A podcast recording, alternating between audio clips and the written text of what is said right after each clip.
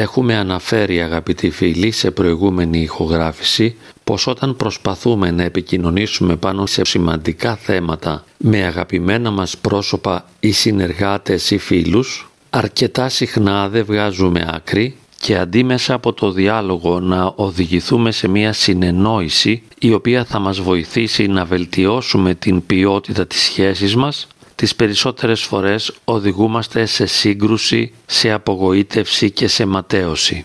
Αυτό συμβαίνει διότι δεν πληρούνται οι προϋποθέσεις και οι προδιαγραφές ενός καλού διαλόγου όχι μόνο διότι δεν διαθέτουμε τις δεξιότητες οι οποίες απαιτούνται για ένα δημιουργικό διάλογο, αλλά επειδή οι σχέσεις μας με τους σημαντικούς άλλους είναι τραυματισμένες, είναι αρνητικά φορτισμένες και κατά συνέπεια αυτό που διαταράσει την ομαλή επικοινωνία έχει τις ρίζες του σε εμπειρίες και βιώματα σε όλα αυτά δηλαδή που έχουμε ζήσει κατά τη διάρκεια της διαπροσωπικής μας σχέσης με τα άτομα με τα οποία προσπαθούμε να συζητήσουμε και κατά συνέπεια είναι αυτά τα τραύματα, αυτές οι αρνητικές εμπειρίες, τα αρνητικά βιώματα τα οποία μας εμποδίζουν να καταλάβουμε ο ένας τον άλλον και να οδηγηθούμε σε αλληλοκατανόηση ανοίγοντας μέσα από τον διάλογο προοπτικές βελτίωσης των διαπροσωπικών μας σχέσεων.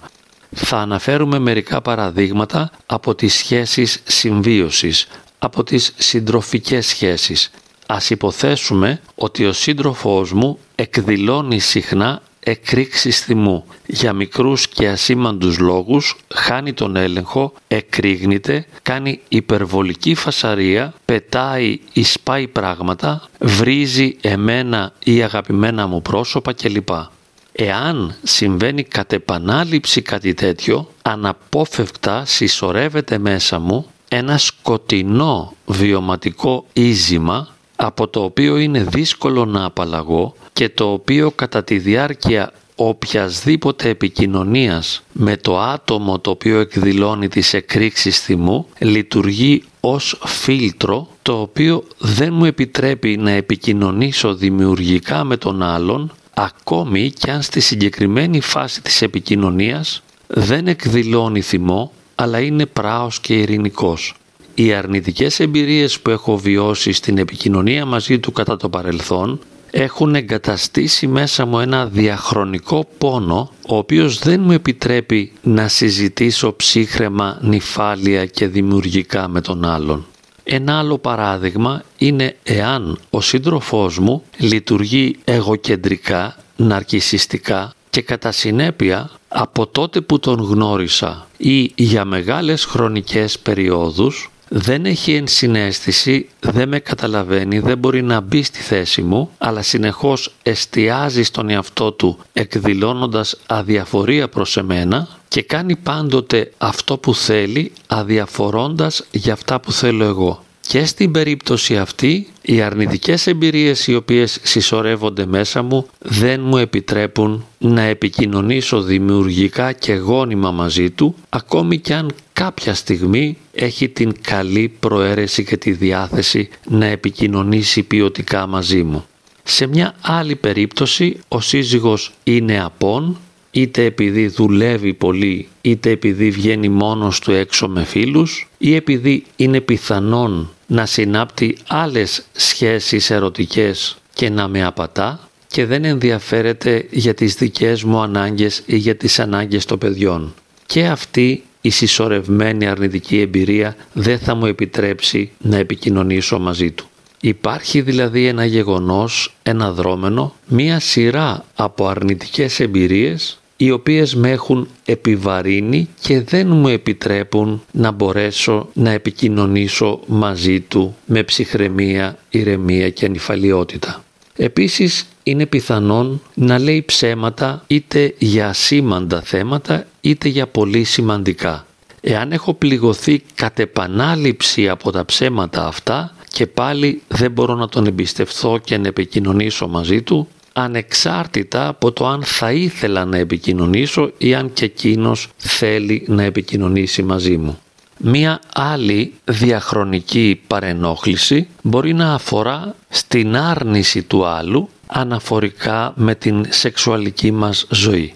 Αυτή η εκδήλωση της επαναλαμβανόμενης αδιαφορίας αναφορικά με τις ερωτικές περιπτύξεις και τη σεξουαλική πράξη είναι δυνατόν να συσσωρεύει μέσα μου αρνητικές τραυματικές εμπειρίες οι οποίες με απομακρύνουν, μου χαλάνε εντελώς τη διάθεση και δεν έχω την δυνατότητα να επικοινωνήσω μαζί του. Επίσης να αναφέρουμε ένα τελευταίο παράδειγμα παρά το γεγονός ότι είναι άπειροι οι τρόποι ματέωσης του ενός συντρόφου απέναντι στον άλλον και θα μπορούσαμε να αναφέρουμε άπειρα παραδείγματα, αλλά χάρη συντομίας θα αναφερθούμε και στις ανεδαφικές προσδοκίες. Αν δηλαδή ο σύντροφός μου περιμένει πάρα πολλά από μένα, αν είμαι η σύζυγος μπορεί να περιμένει να κάνω στην εντέλεια τις δουλειές του σπιτιού να φροντίζω τα παιδιά και να τα παιδαγωγώ με σωστό τρόπο, να διατηρώ μία άψογη εξωτερική εμφάνιση και βέβαια να είμαι σούπερ ερωτική όταν εκείνος το ζητά, το χρειάζεται ή το απαιτεί.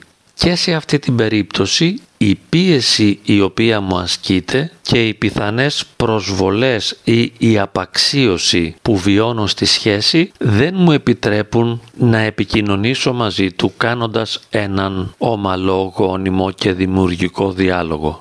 Σε όλες τις περιπτώσεις αυτό που είναι σημαντικό δεν είναι τα όσα λέμε στο επίπεδο της συζήτησης του διαλόγου, αλλά τα όσα βιώνουμε, τα όσα ζούμε μαζί με τον άλλον σε καθημερινό επίπεδο. Σε μια υποθετική περίπτωση όπου ο άλλος είναι αγάπη, κατανόηση και αποδοχή για μένα, Εάν δηλαδή ο σύντροφός μου με καταλαβαίνει, με σέβεται, με υποστηρίζει, με βοηθά, με ικανοποιεί και με αγαπά, τότε ο διάλογος είναι περιττός. Δεν θα χρειαστεί να αναλύσουμε και να μιλήσουμε διεξοδικά για την ποιότητα της σχέσης μας, διότι η ποιότητα αυτή είναι δεδομένη.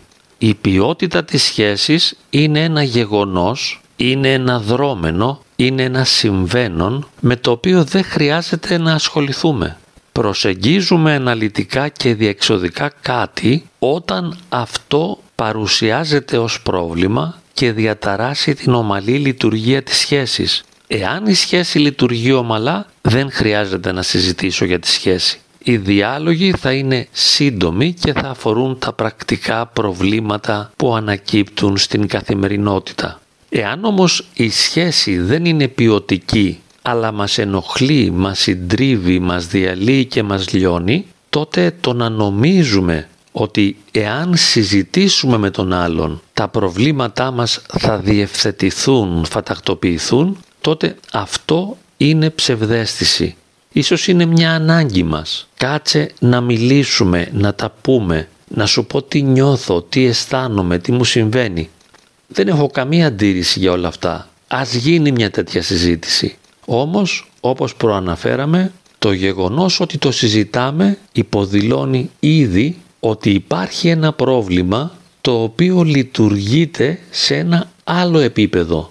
Το πρόβλημά μας δεν προκύπτει στο επίπεδο του διαλόγου, αλλά έχει τις ρίζες του στο βάθος των επαναλαμβανόμενων αρνητικών εμπειριών και βιωμάτων.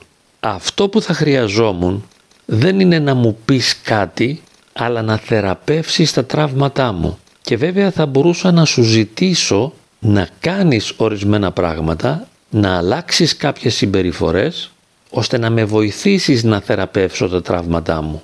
Αλλά τι συμβαίνει στην περίπτωση αυτή; Εάν τώρα μπορείς να κάνεις κάτι για να θεραπεύσεις τα τραύματα αυτά, αυτό σημαίνει ότι θα έχεις τη δυνατότητα να λειτουργήσεις προληπτικά. Δηλαδή, αν τώρα μπορείς να αλλάξεις και να συμπεριφερθείς θετικά, σημαίνει ότι και πριν θα μπορούσες να συμπεριφέρεσαι με αγάπη, κατανόηση, ενστιναίσθηση και υποστήριξη και δεν θα χρειαζόταν να φτάσουμε στο επίπεδο του διαλόγου.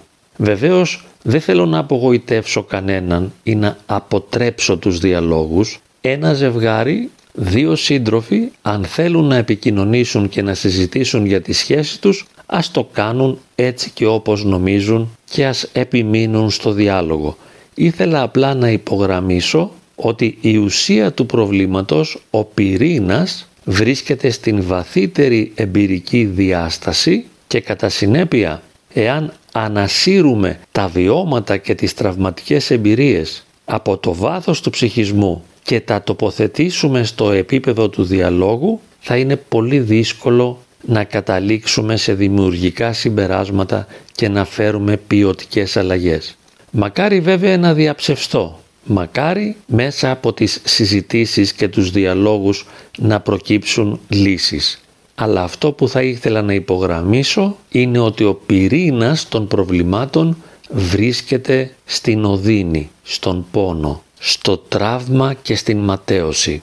Όσο μπορούμε στο μέτρο του δυνατού ας προσέξουμε ώστε αντί να τραυματίζουμε και να πληγώνουμε τον άλλον να τον βοηθάμε, να τον υποστηρίζουμε και να τον αναπαύουμε. Μακάρι να μπορέσουμε να το ζήσουμε.